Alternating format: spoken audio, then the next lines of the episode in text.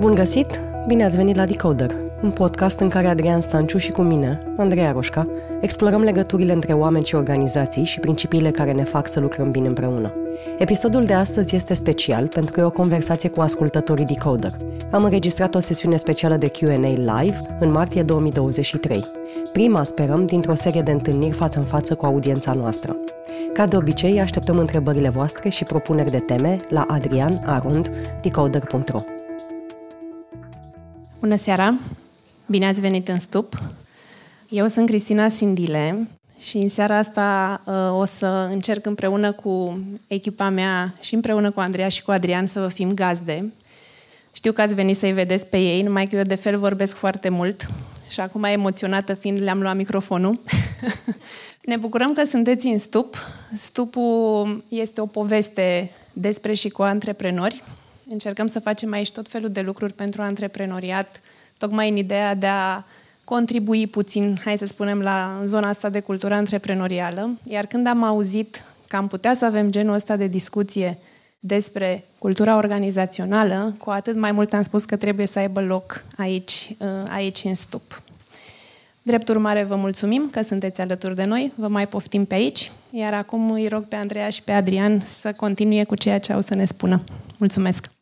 Bună, bine ați venit! Ne bucurăm să vă vedem, ne bucurăm să fiți aici.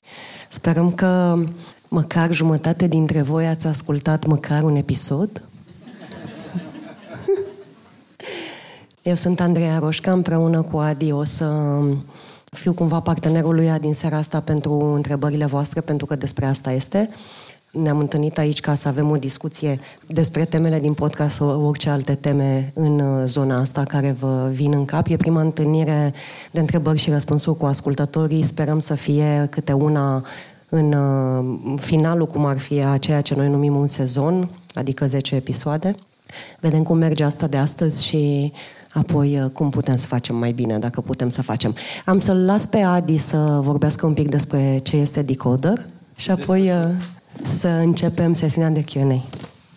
Decoder e un podcast uh, despre management și despre, de fapt, nu neapărat despre management, cât despre conducerea oamenilor și a organizațiilor.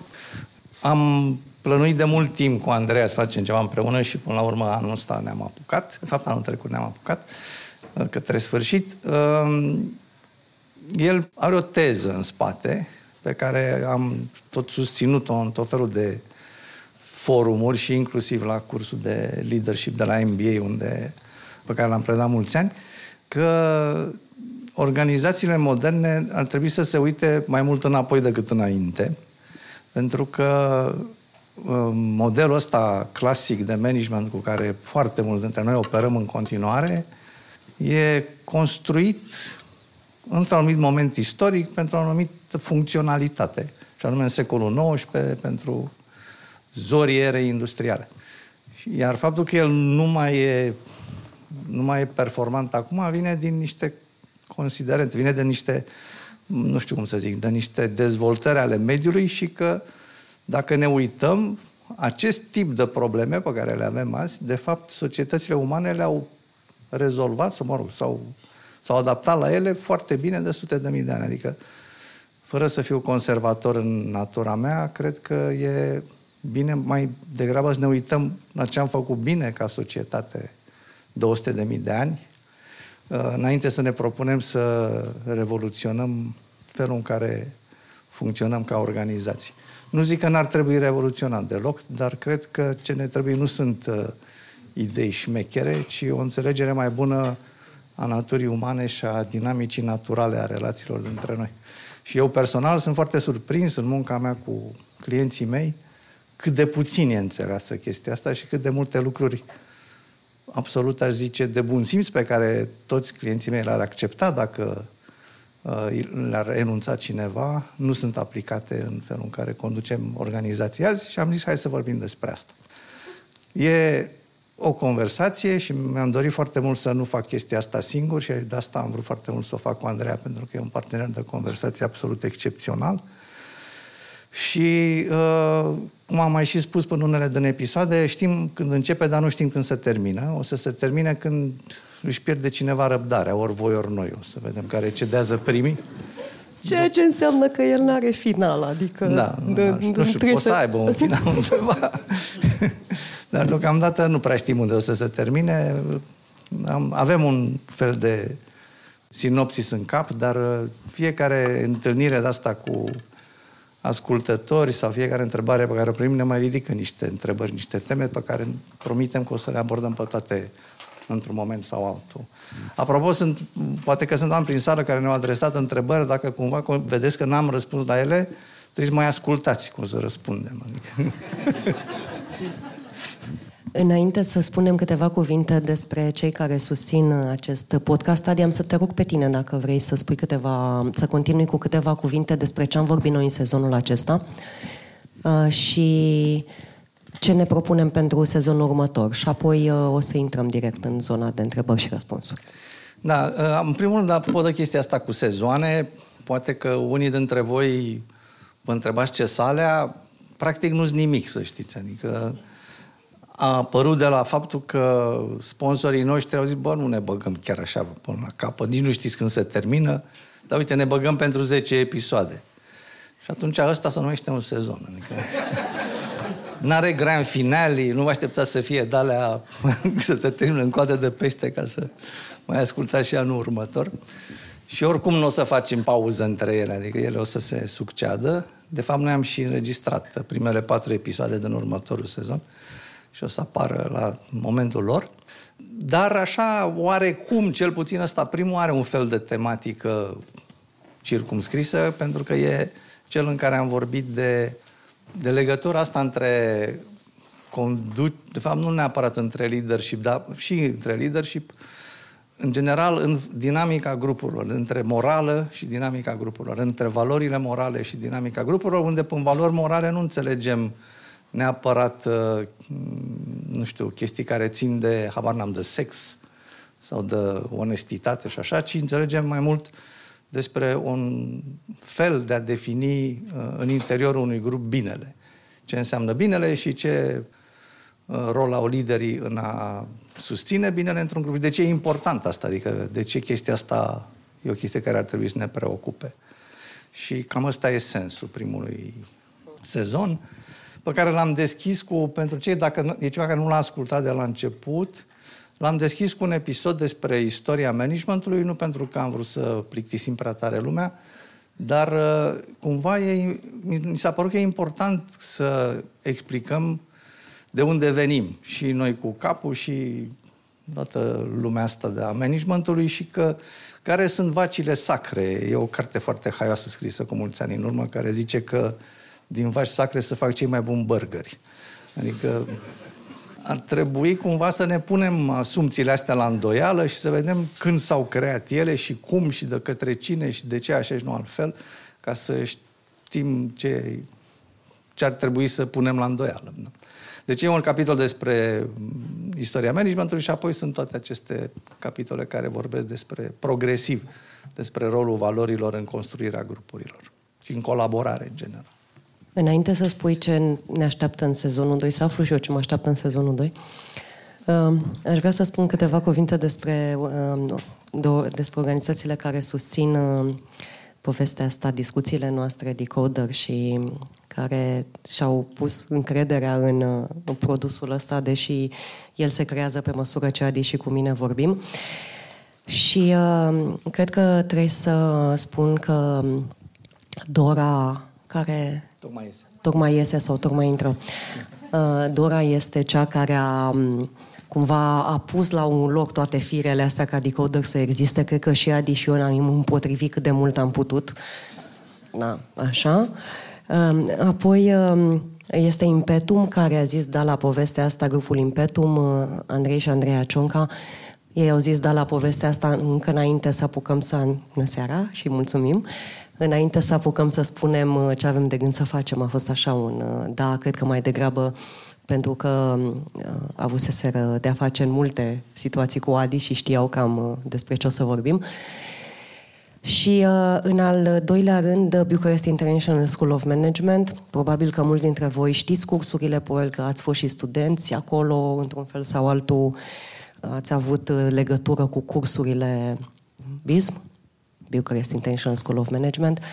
Și, uh, da, ce să zic, susținerea Impetum și Abism sunt esențiale ca noi să putem să facem aceste conversații pe care sperăm să le ascultați în continuare. Și um, Adi, sezonul 2.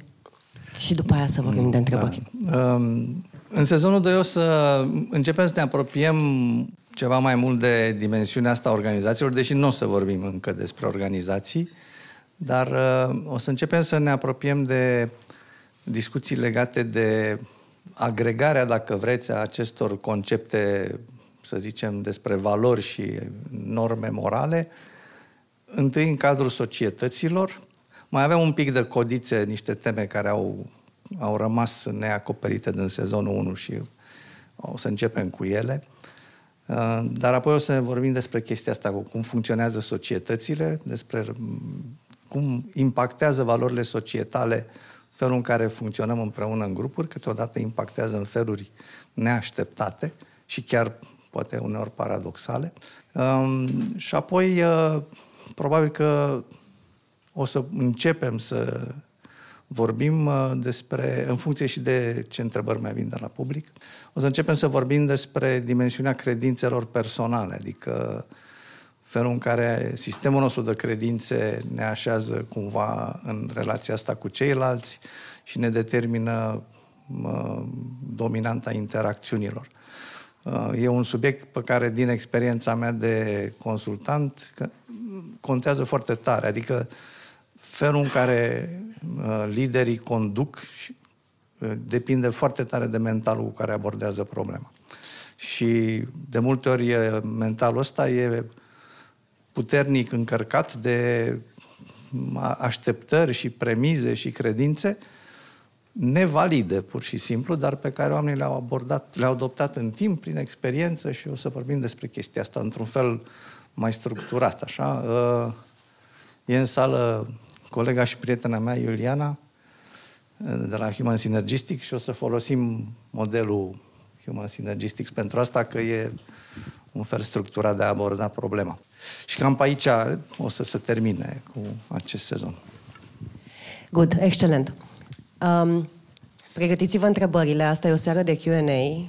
Noi avem uh, de gând să vorbim numai în măsura în care voi aveți întrebări. Am să încep eu cu una care mi-a plăcut foarte tare. Este trimisă de Andrei Cioancă. Oare ești, Andrei? Uh, dar uh, vreau eu să pun această întrebare ca să deschid uh, seria de întrebări. Și este despre, Adi, ce subiect, la ce subiect înveți tu acum? Da, nu știu să răspund. nu știu să răspund. În ultima vreme m-a preocupat mai tare subiectul ăsta despre despre felul în care luăm decizii și despre felul în care învățăm și suntem deschiși la, la informații care ne infirmă credințele. Uh, și probabil că asta e ceva ce o să... Am și vorbit un pic despre ea și o să vorbim poate mai mult uh, în viitor. De-al îmi propun să avem un capitol despre, despre chestia asta cu luatul deciziilor și poate îl invităm pe colegul meu, Radu, care e tocmai și-a luat PhD în subiectul ăsta. Uh, și poate să ne ajute să des- mai deslușim lucruri, dar cred că și ăsta e un subiect care merită abordat. Good. Întrebări. Mai pun eu? Până vă hotărâți. Noi mai avem pe hârtie, să știți. A, noi avem întrebări, v-ați comandat micul dejun, noi avem întrebări aici. Pregătiți-vă pentru... Uh, da. Uite, um, ca să continuăm cu povestea asta cu deciziile, uh, este una care mi s-a părut interesantă apropo de felul în care luăm decizii, numai un pic că trebuie să o și găsesc. Este o întrebare de la uh, Florin, care este profesor la ASE, care e mai lungă un pic, dar o bucată din ea este așa. Ce e o decizie bună? Și atunci când de, judecăm o decizie, o judecăm prin, decizie bună, o judecăm prin prisma procesului sau a rezultatului? Da, e Mi-a plăcut e, întrebarea. Da, e foarte bună întrebarea mm. și e unul din uh, E unul din subiectele astea care mă preocupă. Uh, chiar am scris într-un articol de ceva vreme, am pus întrebarea asta cititorilor să se gândească la o decizie bună în trecutul lor și apoi să gândească la o decizie proastă. Și apoi am, am spus că sunt dispus să pun pariu că decizia e bună e una care a avut rezultate bune, și decizia proastă e una care a avut rezultate proaste. Felul ăsta de a gândi presupune că este o di- relație directă între calitatea deciziei și rezultat. Adică nu există alt factor. Dacă ai luat o decizie bună, sigur ți iese bine, dacă ai o decizie proastă, sigur ți iese prost. Nu e absolut deloc așa. Adică poți să iei decizii bune să iasă prost oricând. Adică exclude din, din viața noastră subiectul hazardului, ori hazardul e mult mai prezent decât ne place să credem. Avem nevoie asta de determinism, să știm că acțiunile noastre determină rezultatul și că toată viața noastră e în mâna noastră. Nu e, nu e chiar așa. Adică există persoane care susțin că nu-i deloc așa. Citești cartea lui Sapolsky cu Behave, te înspăimânți, că el susține că nu există liber arbitru deloc. Dar, pe scurt, n-ar trebui să ne uităm de la rezultat, ci ar trebui să ne uităm de la proces. Este această carte scrisă de un fost campion mondial de poker, nu știu dacă o știți pe Annie Duke. Annie Duke, da. Annie Duke are o carte care se numește Thinking in Bets, nu știu cum e tradusă în românește, și uh, iar un concept acolo care se referă, referă la felul în care deducem din rezultat calitatea deciziei, ea numește asta resulting. Și, uh, Se numește așa, nu numește așa. E un așa, fenomen, chiar așa se da. numește? Da. Credeam că ea a, Nu, nu, e un fenomen. a, a numit cumva fenomenul. Da. Resulting. Uh, și e foarte interesant uh, felul în care ea vorbește despre calitatea deciziei folosind felul în care se iau decizii în poker pe bază de probabilitate și uh, ideea că există probabilitatea ca ceva, 90% ca ceva să iasă, faptul că n-a ieșit nu înseamnă că decizia a fost proastă, ci că s-a manifestat de la 10% Da. pe care rare ori îl luăm în calcul. Adică Asta da. e unul din, una din chestiile care ne afectează, să zic așa, calitatea deciziilor, este că mintea noastră nu este deloc echipată să gestioneze um, imprecisul, să gestioneze incertitudinea și în fața incertitudinii, mintea caută o cale deterministă. De aici am avut chiar un student la MBA și vorba aia, nu sunt oameni proști, care era pe scurt de părere, nu, nu, nu exprima așa, dar când vorbea, era pe scurt de părere că toate probabilitățile sunt 50%. Că ceva ori se întâmplă, ori nu se întâmplă. Adică, cat de crap, știi? Desigur că dacă l-ai fi întrebat, bă, chiar asta crezi? Nu credea aia, dar felul în care trata lucrurile, pentru el era ori la e, ori bălaie, deci e 50%. Adică suntem foarte, foarte, foarte puțin echipați să înțelegem hazardul. Și da, asta e chestia asta cu resulting e unul din fenomen. Uh, Annie Duke are o chestie foarte mișto în cartea aia, care mi se pare, mi s-a părut deșteaptă și e ceva ce uh, ea făcea ca jucător de poker și pune întrebarea asta, bă, da, ai fi dispus să pariezi? Uh-huh. Știi cum e, zice lumea, bă, eu cred că se întâmplă asta. Ok, ai fi dispus să pariezi? Pă, că se întâmplă și cât ai fi dispus să pariezi? Că dacă spui problema în felul ăsta, începi să înțelegi că sunt și alți factori decât uh, determinismul care contează. Da, Bună seara Marius. tuturor. Sunt Marius Dan, antreprenor de 15 ani plus. Este modelul american pe care l-am importat în ultimii 20 de ani cel mai eficient model de management? Este eficiența criteriu bun pentru model bun de management? Devine obositor să crește astăzi. Concurența mă împinge foarte mult să cresc și mă împinge să iau decizii greșite. De, ce, mult- de cel mai multe ori am început să iau și decizii greșite, dacă vă vine să credeți.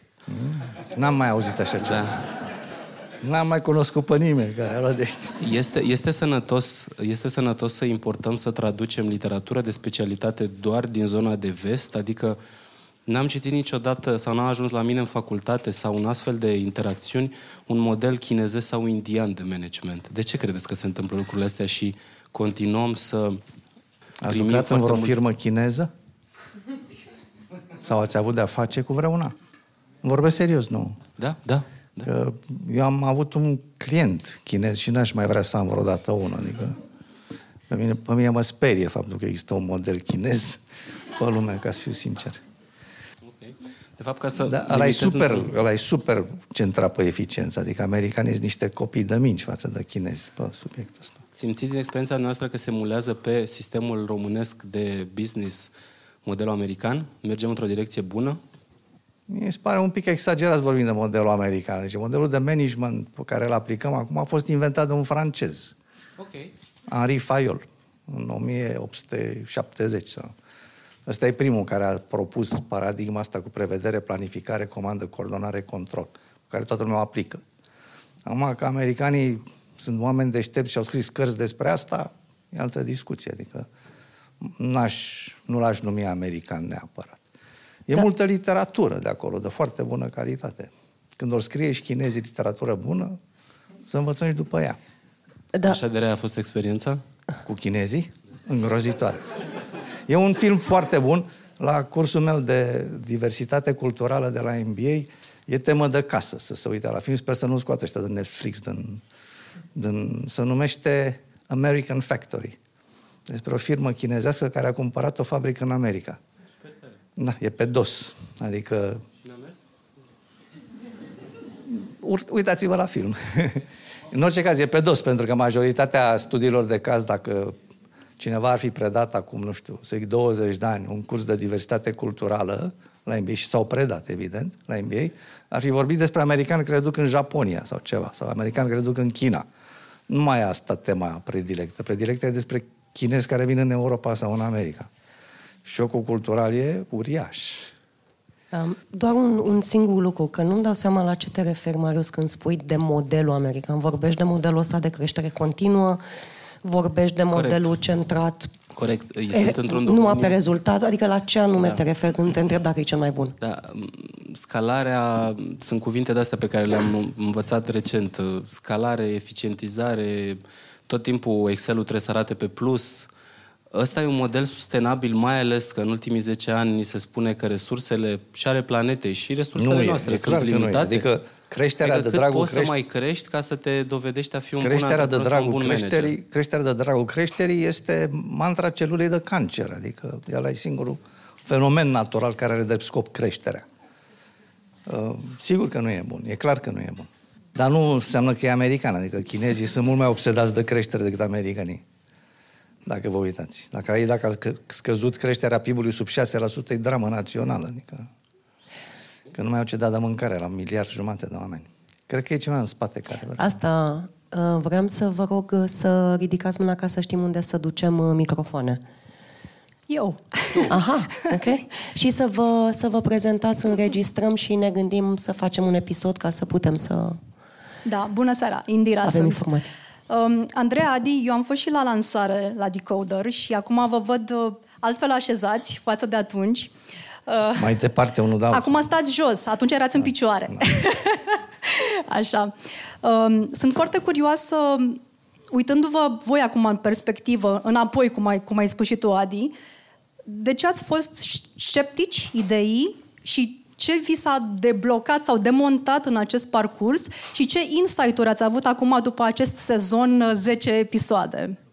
E și pentru mine acum un struggle așa să încerc să mă uit la decizii altfel și să le analizez altfel sau să văd dacă sunt anumite blocaje. Sunt curioasă de experiența voastră personală din, în acest flow de decizie la urma urmei.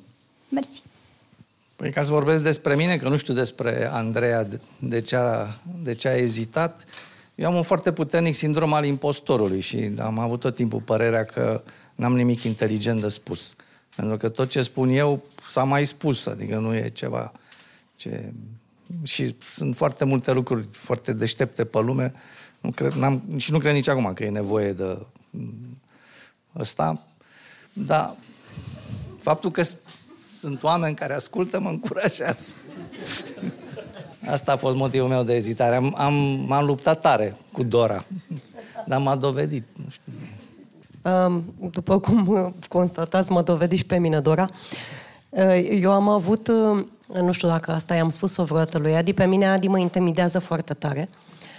Uh, și am avut așa un sentiment că trebuie să mă întorc la școală, să-mi cumpăr cărțile, să-mi iau manuale, să-mi fac fișe, să le conspectez. Nu mi-ai spus. Nu ți-am zis? Oh. Uh, da. Și ceea ce am și făcut la primul episod, de la cu istoria managementului. Mama a venit cu vreo 15 pagini scrise. Eu sunt telepsilitor, am avut coroniță cine până în clasa 8 Um, a ieșit să... cel mai prost dintre toate, a trebuit exact, să-l refacem. Exact. A, a trebuit să-l reînregistrăm pentru că nu se putea. Am încercat să-i spun, adică m-am pregătit, i-am zis eu cum a fost cu istoria managementului meu. Deci, aici, asta a fost, uh, reținerea mea a fost legată de... E adevărat că m-a speriat un pic și perspectiva asta de poveste care nu are un final pe care să poți să-l vezi. Uh, dar cel mai tare m-am temut că va trebui să mm, fac un efort foarte, foarte mare ca să pot să țin pasul. Asta a fost... Uh, nu, nu e adevărat. Uh, Când l-ai făcut, n-a mers bine. Când l-am făcut, n-a mers bine. Nu înseamnă că, mă rog, că nu, nu trebuie să mă pregătesc, dar um, experiența conversațiilor este cu tot altceva decât ce am crezut eu că va fi. După cum, nu știu dacă ați văzut, ai postat undeva poza aia, nu? Ai postat undeva, nu? Da. De ultima înregistrare. Da, da. În ultima aia am ținut să se vadă și pacarele de whisky, adică ne-am mai relaxat de atunci. și cu cât e mai relaxată conversația, evident, cu atât e mai reușită, cred eu cel puțin și asta ne place.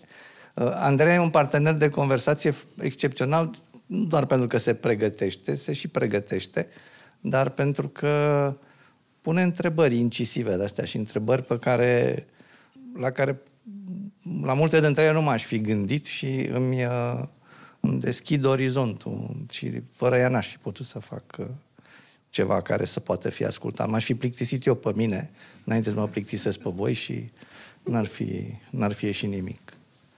Așa că facem echipă. Da, mulțumesc, Adi, mersi că spui asta. Întrebări? Nu, ok. Uh, am eu una care e legată puțin de... Regam. Da? Ah, te rog. Nu, nu, nu, te rog, te rog, te rog. E seara voastră mai degrabă. Gabriel Petrescu. Uh, mi s-a părut foarte interesant uh, faptul că de la bun început ați stabilit că veți aborda tema colaborării. Da. De ce colaborarea din toate temele care țin de management? De ce taman colaborare? Pentru că e legată de teză. Hai să renunț teza, poate ajută.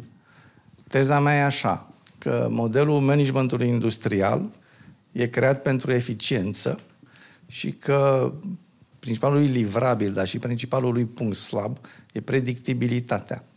Ca să poți să fii eficient, trebuie să ai un parcurs previzibil. Gândiți-vă de pildă la stocuri. De ce ai stocuri mari într-o într-un supply chain. Le ai pentru că ceva e neprevizibil. Dacă totul e previzibil, lucrezi ca Toyota just in time.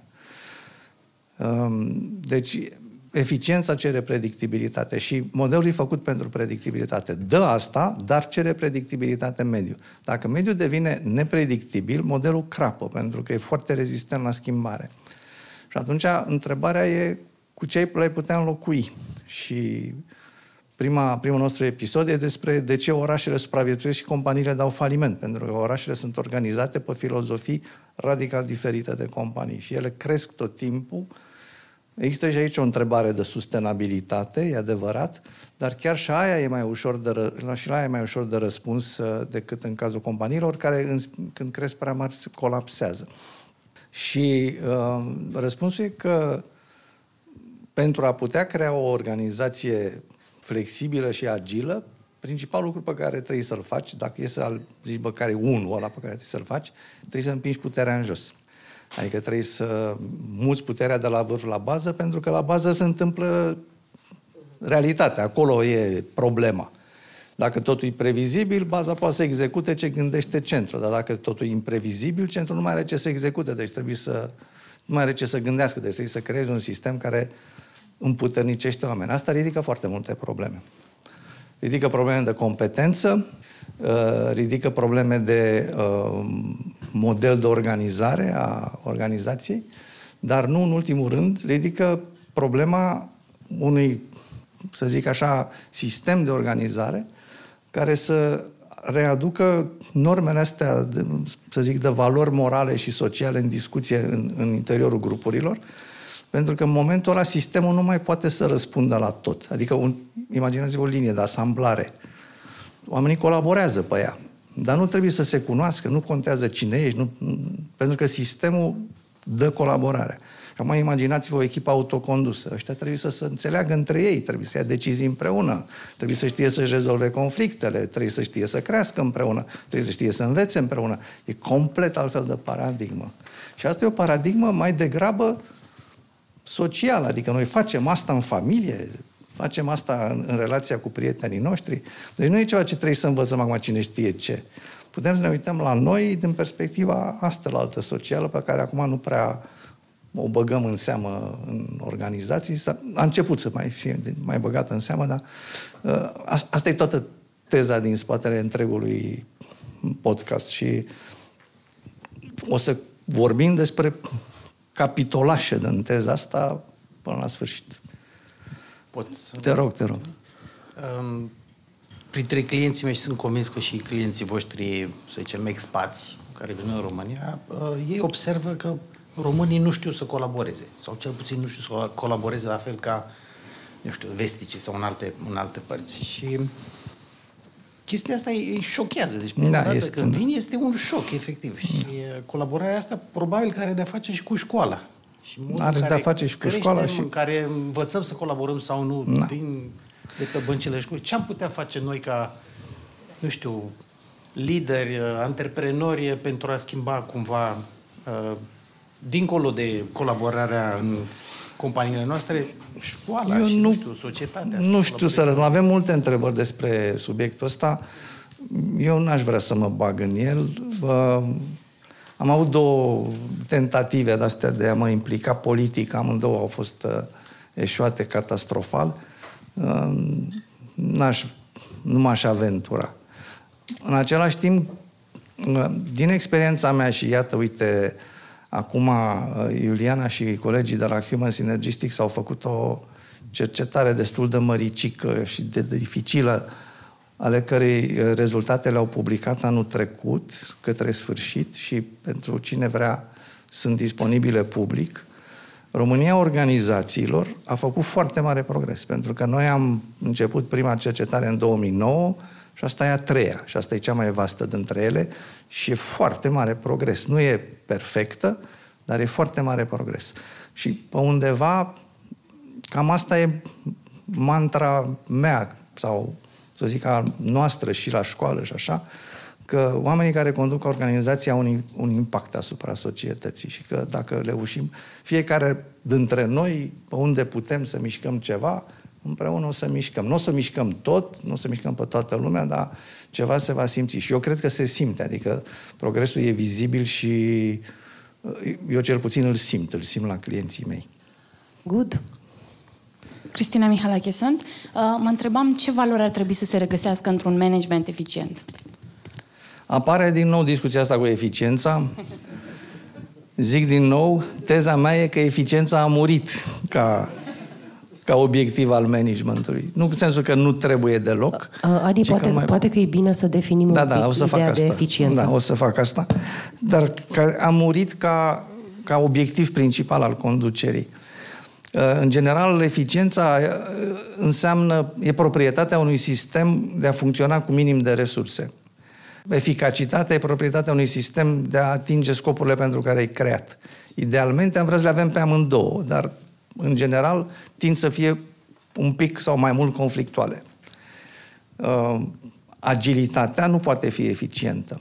În general, cere redundanță de resurse. Adică ai o echipă multidisciplinară care oamenii pot face face la multe lucruri neprevăzute. Asta înseamnă că știu multe, asta înseamnă că ai investit resurse ca ei să știe multe. Asta înseamnă că colaborarea dintre ei poate, care nu este foarte bine planificată, ci trebuie creată ad hoc când apare o problemă nouă acest demers creativ va consuma resurse, adică organizațiile agile nu pot fi eficiente. Ele nu pot să dea eficiență, dar pot să dea eficacitate, pot să dea adaptabilitate. Deci, din perspectiva asta, cred că ar trebui, dacă asta vrem, adică dacă ne uităm să facem organizațiile mai adaptabile, cred că ar trebui să punem în față uh, valorile care, în primul rând, valorile care susțin colaborarea și în podcast noi am avem teza asta că sunt patru importante, adică încrederea, uh, integritatea, echitatea și care mai era? și altruism, da? Altruismul reciproc, ăsta cu grij, grija față de ceilalți. Peste, adică astea sunt cumva la baza oricărui grup colaborativ și peste astea trebuie puse valorile care contează pentru grupul respectiv sau pentru organizația respectivă. Oricare ar fi, poate să fie, nu știu, inovație, poate să fie um, calitate, poate să fie atenție la detalii, orice altceva e important pentru acea organizație. Dar din perspectiva asta a construi grupuri colaborative, în podcast am susținut ideea asta că baza sistemului e format de aceste patru valori. Și nu e întâmplător că sunt pe lista valorilor uh, generale ale umanității, pentru că ele au contribuit la parcursul ăsta al umanității pe care l-am avut de la primul Homo sapiens până acum. Um, Ștefan este numele meu și um, mă, echip, mă ocup de o companie din rolul de uh, manager de resurse umane și consider foarte mult că încrederea uh, din cele patru uh, este foarte importantă. Cel puțin anul ăsta măcar aș vrea să încep să urmăresc și în sistemul de evaluare a performanței și întrebarea este cum?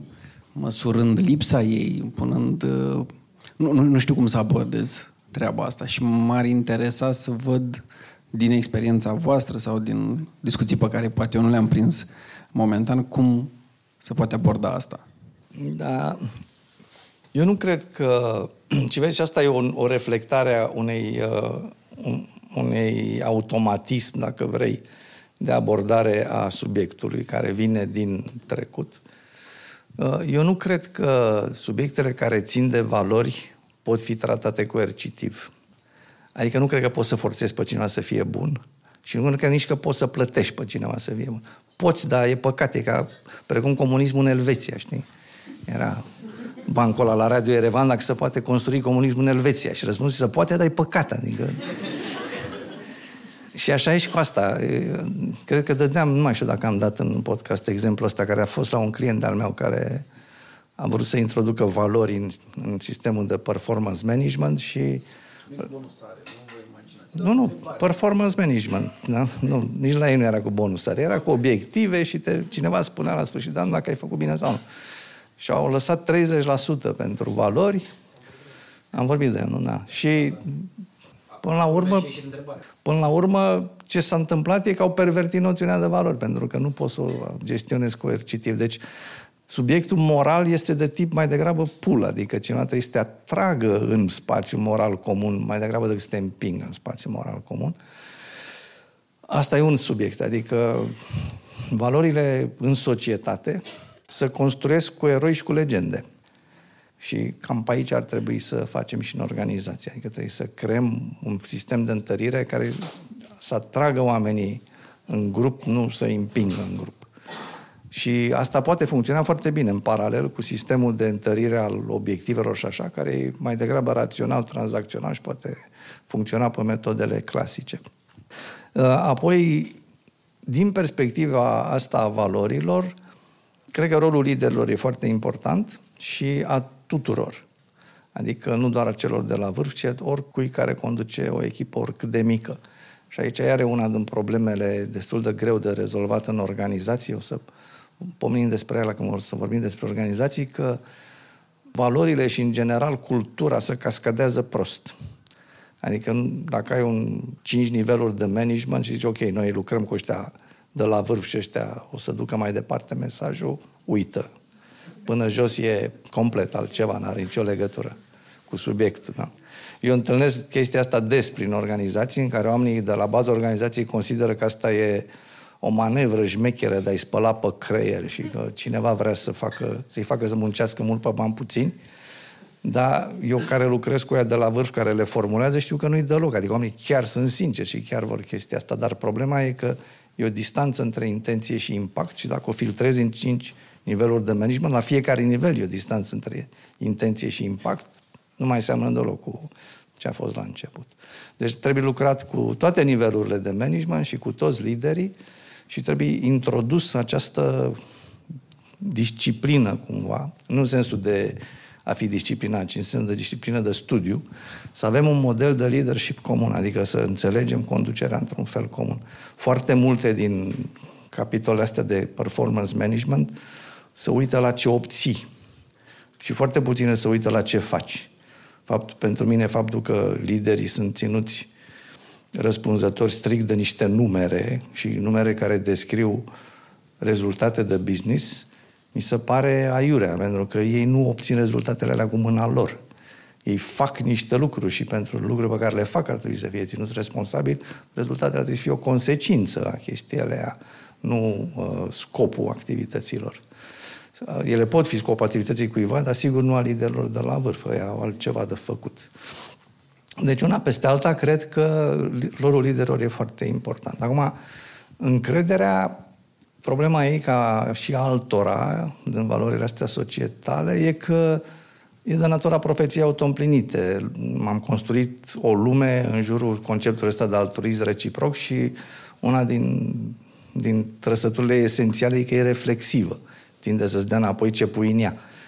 Și dacă ai un grup care stă pe lipsă de încredere, și din păcate asta e starea naturală în România, și cred că e una din, unul din motivele lipsei de colaborare, el nu are cum să se amorseze singur. Cineva trebuie să întoarcă chestia cineva trebuie să înțeleagă și să-i scuture pe oamenii un pic și să întoarcă chestia asta. Și la rigoare să excludă din grupul aia care nu sunt dispuși să facă asta. Pentru că, al minte, problema nu face decât să se adâncească. Um, vreau să mă folosesc de momentul ăsta că vorbim despre valori, uh, pentru că am găsit uh, printre întrebări o, o, un fir comun care vorbește despre, ok, vorbim de grijă, vorbim de altruism, vorbim de încredere, vorbim de... Dar oare să pot măsura lucrurile astea într-o organizație? Adică de unde știm care e nivelul nostru de grijă unii față de ceilalți sau de altruism? Răspunsul scurt e da și măsurăm pentru că există acest concept pe care îl numim cultură de organizație și putem măsura fie prin metode calitative, adică cu interviuri în adâncime și a înțelege lucrurile uh, în conversații, dar noi folosim foarte mult metode cantitative. Eu, personal, le combin pe amândouă când am o analiză de organizație Uh, că mă ajută să înțeleg din unghiuri diferite, dar uh, există modelul ăsta cantitativ pe care Human Synergistics îl promovează și cu care eu personal lucrez de foarte mulți ani și îmi place foarte tare și care măsoară așteptările ale organizației de la membri. Și așteptările organizației de la membri spun foarte multe despre ce fel de relații între membrii se desfășoară acolo. Și are 120 de întrebări, deci ai suficient material de studiu pentru toate lucrurile astea. Deci da, se poate. Măsura. Ok. Te rog. Robert Rândafir sunt.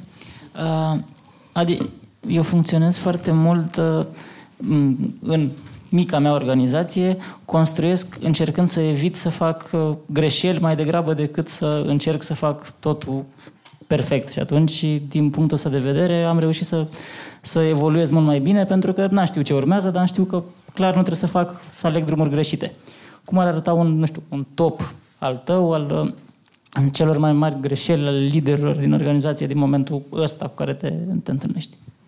Mm. Top 3. Uh, nu, nu, nu, știu dacă, nu știu dacă pot să fac un top. Uh, am tot vorbit pe parcursul uh, podcastului de greșeli pe care le-am văzut la lideri pentru mine, principalele greșeli pe care le văd, pentru că au implicații foarte adânci, sunt cele de, de nu știu cum să zic, de credințe, de astea, de presupuneri pe care ți așezi gândirea, știi? Um, fac o mică paranteză aici.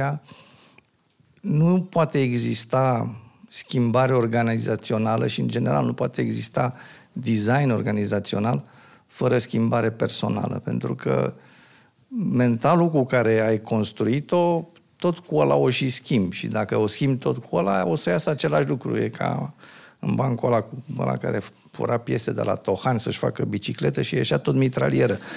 Că dacă îți dă mitralieră, mitralieră iese. Deci trebuie să-ți schimbi cumva mentalul tău întâi. Și, din păcate, majoritatea liderilor cu care am lucrat eu sunt, au fost uh, în modelul, băi, avem o problemă, ăștia trebuie să se schimbe.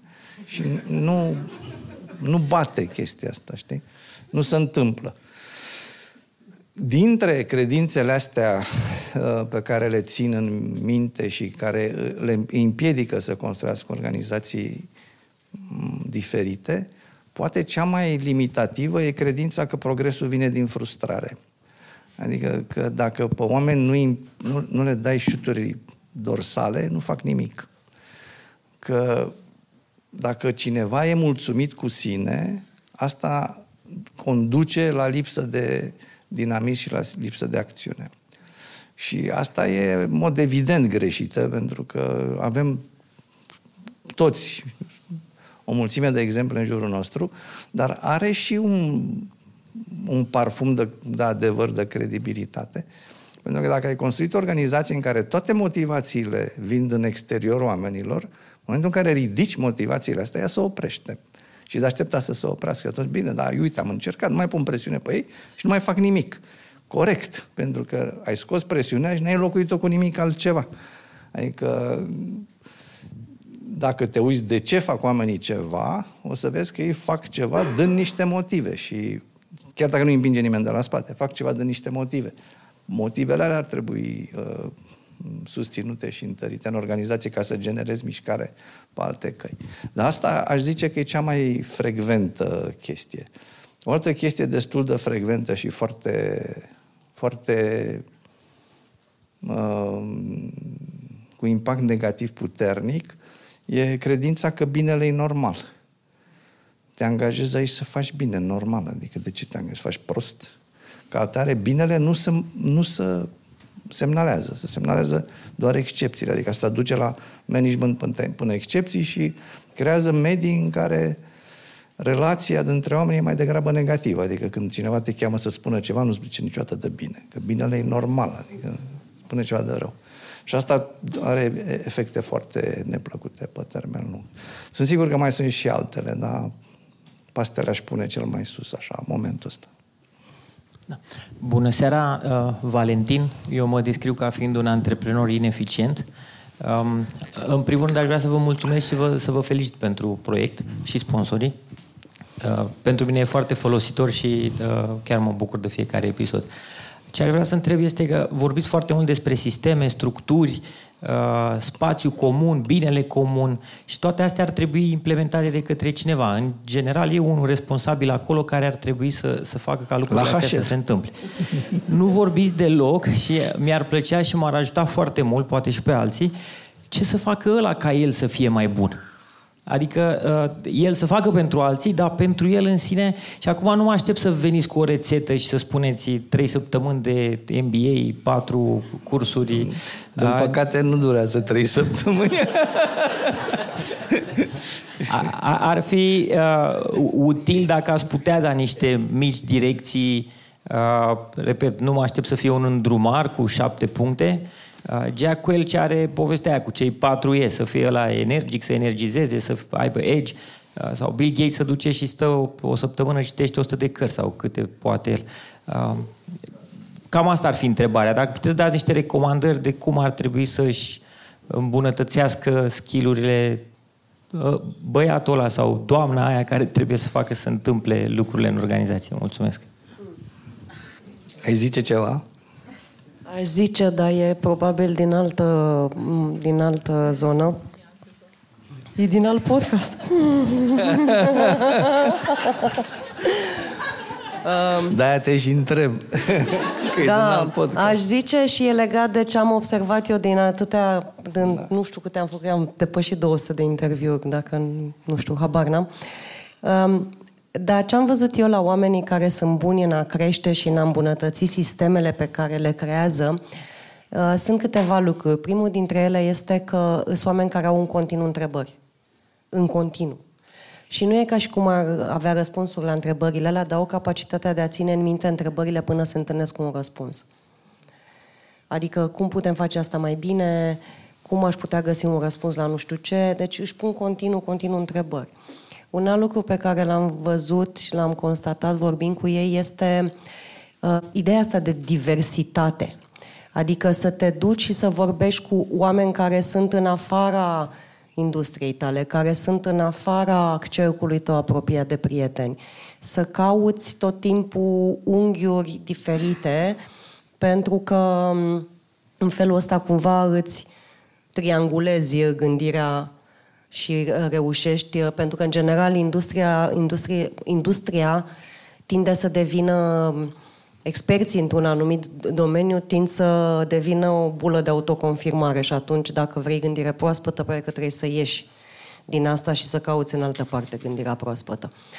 Da, nu știu, sunt oameni curioși, sunt oameni care citesc. Asta cu educația formală presupun că e, adică, na, școală, MBA, manage, cursuri executive sau lucruri de genul ăsta fac parte. Dar ideea asta de curiozitate și de a ține întrebările în minte și de a căuta continuu să ieși din zona ta de confort și de aria ta de obișnuită, astea sunt lucruri pe care le-am, le-am găsit. Da, eu aș mai adăuga, la, și eu aș zice asta, aș mai adăuga la asta um, puterea asta de a spune credințele la îndoială. Oameni care se reinventează, ăștia sunt foarte rari, experiența mea sunt foarte rari. Um, și eu însumi, în cariera mea de manager, pentru că eram într-o perioadă din viața mea în care nu eram practic deloc dispus să-mi pun credințele la îndoială, sau, mai zic nu deloc, dar foarte puțin dispus să-mi pun credințele la îndoială, mie mi-a fost foarte ușor să schimb lucruri pe care le-au făcut alții și foarte greu să schimb lucruri pe care le-am făcut eu. Pentru că momentul ăla era a mea, adică nu vedeam ce altceva pot să fac, ce pot să fac mai bun. Am dat deja ce am mai bun din prima. Și asta pentru că nu eram capabil să-mi, să-mi, re, să-mi revizuiesc filozofia. Și a, asta e o chestie rară și dintre oamenii cu care mă întâlnesc, nu știu dacă unul din zece e pe aici. Da. Și de aici derivă și multe din lucrurile pe care le-a, despre care a vorbit Andrei, adică și curiozitatea și faptul, deschiderea și faptul că se înconjoară de oameni diferiți de ei, faptul că uh, găsesc valoare în persoane care le le provoacă credințele și uh, îi pun pe gânduri. Nu înseamnă că trebuie să accepti orice îți spune cineva, dar faptul că ești dispus să asculti și să integrezi păreri care uh, nu ți se potrivesc, uh, mi se pare o mare calitate. Asta e ceva ce uh, am văzut, uh, din păcate, și la uh, unii dintre studenții mei de la MBA, în care la mine, la disciplinele pe care le-am predat, um, assignmentul principal care ține loc de examen e un eseu despre ce ai învățat, adică ce ai, cu ce ai rămas, ce ai învățat, ce ai putea să faci cu el. Și de foarte multe ori eseurile astea au fost scrise așa. Ideile astea sunt foarte mișto. Mi s-a întâmplat și mie chestia asta și confirm așa e. Uh, ideile astea nu sunt bune, pentru că pentru mine nu se aplică. Adică ideea e că vii acolo și dai o grămadă de bani și stai doi ani ca cineva să-ți confirme că ești pe drumul cel bun și că n-ai nimic de schimbat în viață. Că dacă ceva te provoacă într-un fel în care nu-ți convine, înseamnă că e prost.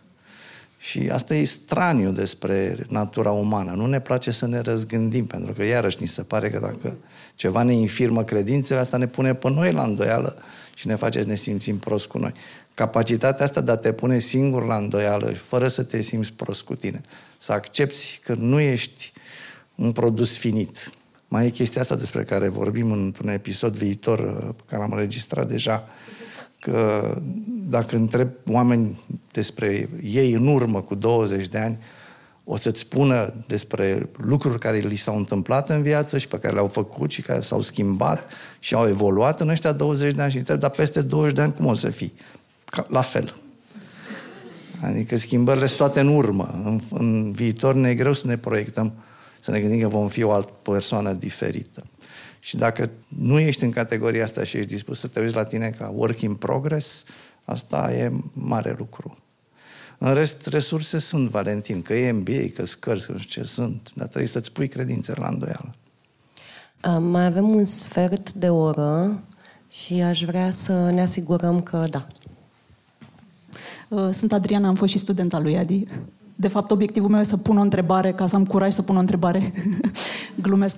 Um, tu spui niște lucruri foarte, foarte concentrat. Adică, um, de exemplu, uh, eu lucrez în domeniul social și fac și cursuri pentru manageri de servicii sociale și tu vorbești despre rolul liderului într-un fel în care, într-un minut, poți să exprimi niște chestii foarte relevante. Că prima responsabilitate a liderului este să apere binele comun, în măsura în care el nu contravine binelui individual, asta este ok Uh, că a doua responsabilitate a liderului este cea de a crea și a alimenta acest sistem legat de încredere și sistemul de încredere funcționează doar dacă îl alimentăm și dacă îl alimentăm cu toții, nu putem să așteptăm să avem încredere, trebuie să o dăm. Și cele două funcționează doar dacă există și a treia, și anume echitatea. Adică dacă apar comportamente indezirabile sau care sunt împotriva binelui comun, Uh, trebuie acționat și ele trebuie pedepsite. Și eu, cel puțin, te citesc foarte Măcar des. Măcar reduse, hai să nu zicem pedepsite, dar Mă rog... reduse. Uh, adică nu pleca de la premizia că dacă ți se pare că cineva face ceva prost, chiar e prost. Înțelegi? Da. Pentru că asta, la rândul e o premiză care tinde să se confirme pe sine. Da, cred că curajul de nu închide ochii, asta ar fi ideea. Și, de fapt, întrebarea mea este cum, în primul rând, cum, a, cum ai ajuns să explice asta în 60 de secunde, că nu, practic, e, e ceva ce nu găsim în cărțile de specialitate sau în discursul public în general și e, e, e nevoie foarte mare de a face loc pentru astfel de discuții. Și întrebarea mea e de unde pornim sau cum citești, ce citești. Luați legătura cu mine. Um, vreau să te întreb ceva.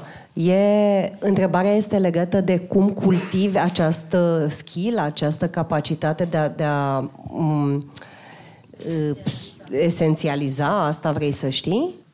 Cum, cum putem să citim mai mult despre asta, cum ai esențializat asta cumva și cum... Vrei să știi care e sursa?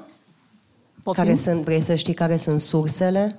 Și asta, da. Și okay. cum, cum facem să fie loc mai mult de discuții de genul ăsta? Sau legat de întrebarea lui, de unde pornim? Pentru că cumva e o schimbare pe care trebuie să o facem cu toții.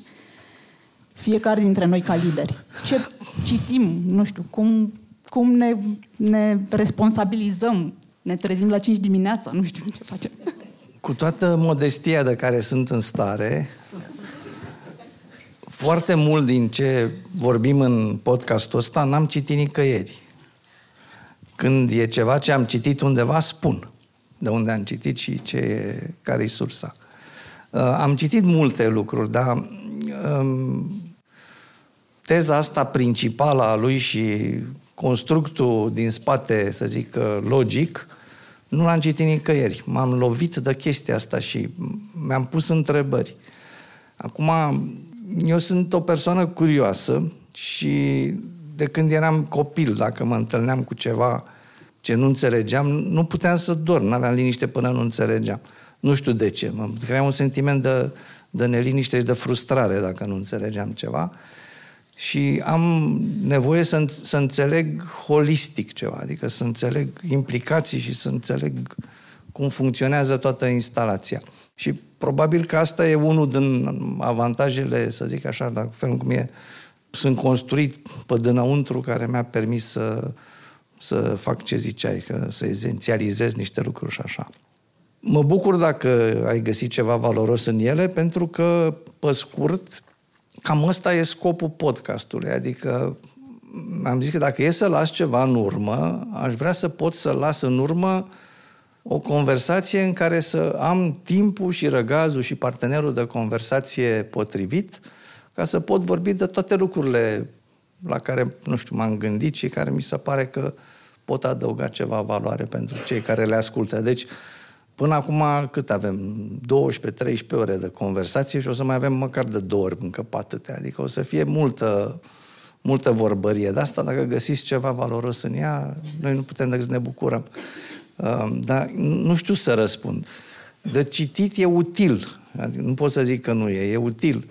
Dar e la fel de util să ai experiențe diverse și pentru mine faptul că am și poziția asta de consultant m-a făcut să mă confrunt cu tot felul de situații diverse și e util să-ți pui întrebări și să-ți cauți răspunsuri la ele. Unele o să ți se confirme, altele nu. N-am pretenția că am dreptate, by the way, adică s-ar putea să mă înșel, nu mă luați în serios. Dar măcar m-am dorit să vă pun pe gânduri. A, cred că pentru două întrebări mai avem uh, înainte să încheiem. Vă rog. Bună seara, Gabriel Pavel sunt. Uh, lucrez de vreo șapte ani pentru o companie japoneză. Da. Ca să aducem un flavor. Dar nu e chinez. Dar nu e chinez. Dar nu e nici americană. Da. Adică există și o alternativă Da, da, da. în, între cele două Da, extreme. Bine, japonezii chiar au inventat lucruri în management. Da. Um, în ultimii 20-25 de ani, am, lucrând în mai multe organizații, am trecut prin foarte multe schimbări. Anunțate, marketate, schimbări majore de organizație, de procese, de direcții, de viziuni, de valori. Aproape fără excepție, toate au fost failures. Cum au fost? Erori.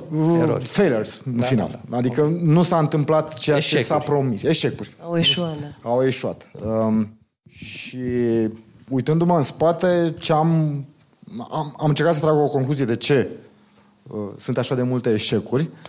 Și una dintre concluzii a fost a mea că în triunghiul ăsta al schimbării văzută ca un proiect în care am de gestionat scop, resurse și timp, timpul a fost întotdeauna componenta care a dat cea mai mare bătaie de cap. Și am încercat un pic să sap în direcția asta, însă am găsit destul de puțină documentație sau cărți sau topici sau uh, lucrări care să abordeze în profunzime dimensiunea timpului în ceea ce înseamnă schimbare. Pentru că am văzut de foarte, foarte multe ori și trăiesc chestia asta zi de zi, o subevaluare. Adică lucrurile se consideră că într-un an facem asta și Da. da. turnaround sau în șase luni trebuie să facem asta. Începând de la clasicele implementări de sisteme de performanță, că s-au discutat, da? Toată lumea vrea într-un an să... Nu se întâmplă. Pe motive aproape tehnice, dincolo de rezistența noastră ca indivizi. Aici vreau să aduc puțin. Nu Mulțumesc știu frumos. dacă e o întrebare. Mă interesează dimensiu- problema timpului ca și dimensiune, pentru că vorbim de dimensiunea culturală, dimensiunea valorilor, dimensiunile... Dimensiunea timpului este relevantă într-o discuție despre organizație, despre... Uh, Am să încerc să răspund în contextul în care ai pus o întrebare, așa în contextul schimbării. Um, Am și eu un pic de experiență și din experiență personală și din ce am văzut pe la clienții mei. După părerea mea, principala problemă și e principala problemă care cred că generează și experiențele tale, Gabi, este că în perioade de schimbare există acest reflex uh, care e reflexul din businessul de fiecare zi, e reflexul controlului. Ce nu înțelege lumea e că în perioada de schimbare îți pierzi controlul și că ar trebui să creezi un parcurs care să plece de la premiza că pierzi controlul, nu la premiza că faci tu ceva ca să-l ții. Adică când cineva spune că asta se termină în șase luni, înseamnă că și-a avut un plan. În schimbare, planurile nu valorează nici hârtia pe care sunt scrise. Adică în situații de schimbare ar trebui să ai maxim de flexibilitate, foarte mult trial and error learning, să lucrezi pe grupuri mici și să extinzi experiențele bune și să le oprești pe alea proaste, adică ar trebui să ai un, un demers foarte diferit de demersul tipic în care livrezi ceva și care uh, cere prevedere și planificare. Și cred că aici e una din problemele majore, apropo astea care dau un impact în timp. Pentru că așa, dacă te uiți în zonele astea care au predictibilitate, de bine de rău lumea cam gestionează timpul. Unde nu-l gestionează bine e în proiecte, în chestii care, care fac, mă, propun chestii noi în viitor. Și acolo, părerea mea e că vine din chestia asta, că există această iluzie a controlului. Planifici și ai impresia că realitatea va fi așa cum vrei tu. Cum zicea un prieten al meu, planul e bun ca să știi de la ce te abați. Adică în situații de genul ăsta, faptul că te aștepți ca planul ăla să iasă, e o greșeală din capul locului, știi? Și am văzut asta de foarte multe ori și are consecințele pe care le, le-ai expus. Și ultima întrebare, Radu, te rog. Bună seara! Adi, eu te cunosc așa cum ești acum, adică te cunosc de câțiva ani și, na, întrebarea este care e cea mai mare transformare pe care tu ai suferit-o, tu, Adi Stanciu, dacă te uiți în urmă, uh, și de care ești mândru uh, și chiar folosind, uh, contestându-ți propriile credințe, cea mai mare transformare a ta. Da, eu încerc să mă țin departe de sentimentul de mândrie, ca să fiu foarte sincer. Pentru că... Uh, Bucurie. Da. Pentru mine, cea mai mare transformare personală a început după ce, atunci când am, în 2004, am avut nevoie să aduc în România un instrument de evaluare a organizațiilor, pentru că aveam de multe ori, mă loveam de chestia asta, că lucrurile nu se întâmplau așa cum clienții mei se așteptau să se întâmple și era clar că e ceva în organizație care le ține pe loc. Știi că ei se așteptau să se întâmple diferit, dar sistemele din organizație și felul în care funcționa nu era, de fapt, prea tare zguduit și atunci ele se întâmplau tot mitraliere. Și am avut nevoie de un instrument cu care să măsurăm chestia asta. Lucrasem cu instrumente de la Human Synergistics când eram la Xerox. I-am abordat și am vrut să fac chestia asta. Și ce mi-au zis, a zis, bă, ca să le folosești, prima condiție e să te măsori pe tine. Adică trebuie să le simți pe tine mai întâi, înainte să le arăți altora. Și am făcut o evaluare de ceva care se numește LSI, e Lifestyles Inventory, se numește, adică e un E o evaluare de credințe personale. Și chestia asta m-a șocat foarte tare. Adică eu nu eram foarte confortabil cu mine, dar reușisem să ajung la un echilibru așa pe care nu eram confortabil cu mine, dar eram funcțional, eram analfabet funcțional. Și când instrumentul ăsta mi-a pus nu doar o oglindă, că oglinda nu m-a șocat așa de tare, cât felul în care mi-a structurat informația și mi-a arătat de unde îmi vin tensiunile mele și ce, ce aș putea să fac cu ele, m-a șocat foarte tare și m-a forțat cumva sau m-a îndemnat să fac ceva să mă schimb. Și am făcut destul de mult efort atunci, dar uh, pentru mine a fost un moment transformațional și cred că m-a lăsat efortul ăsta o persoană mult mai bună și pentru mine personal într-o postură mult mai bună, adică mult mai liniștit și mai împăcat cu viața mea.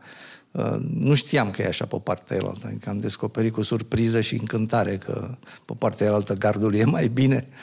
De unde mă uitam eu părea mai prost, știi, pe partea elaltă. Deci asta ar fi momentul. Îmi pare rău că s-a întâmplat târziu, am 45 de ani când s-a întâmplat chestia asta, mi-aș fi dorit să fiu mai tânăr, să profit mai mult de uh, perioada asta din viața mea, dar e ce e. Good.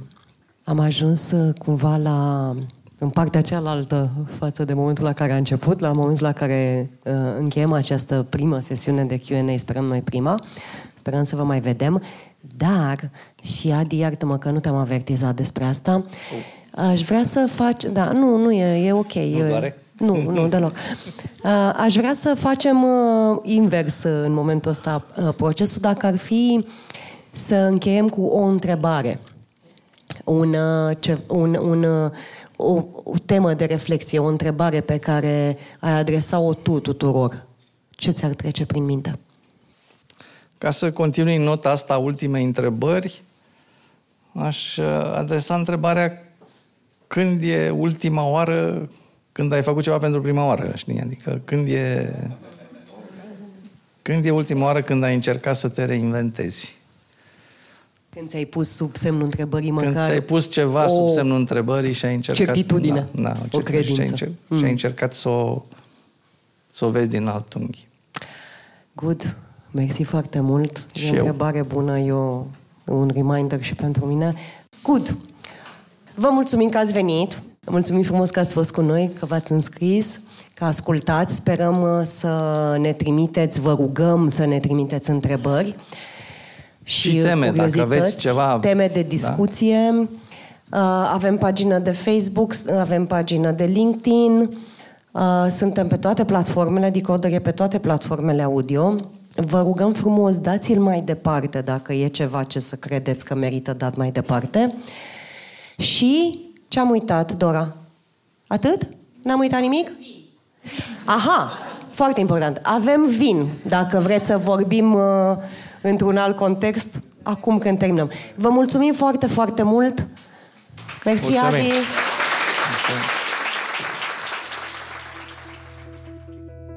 Vă mulțumim că ascultați Decoder.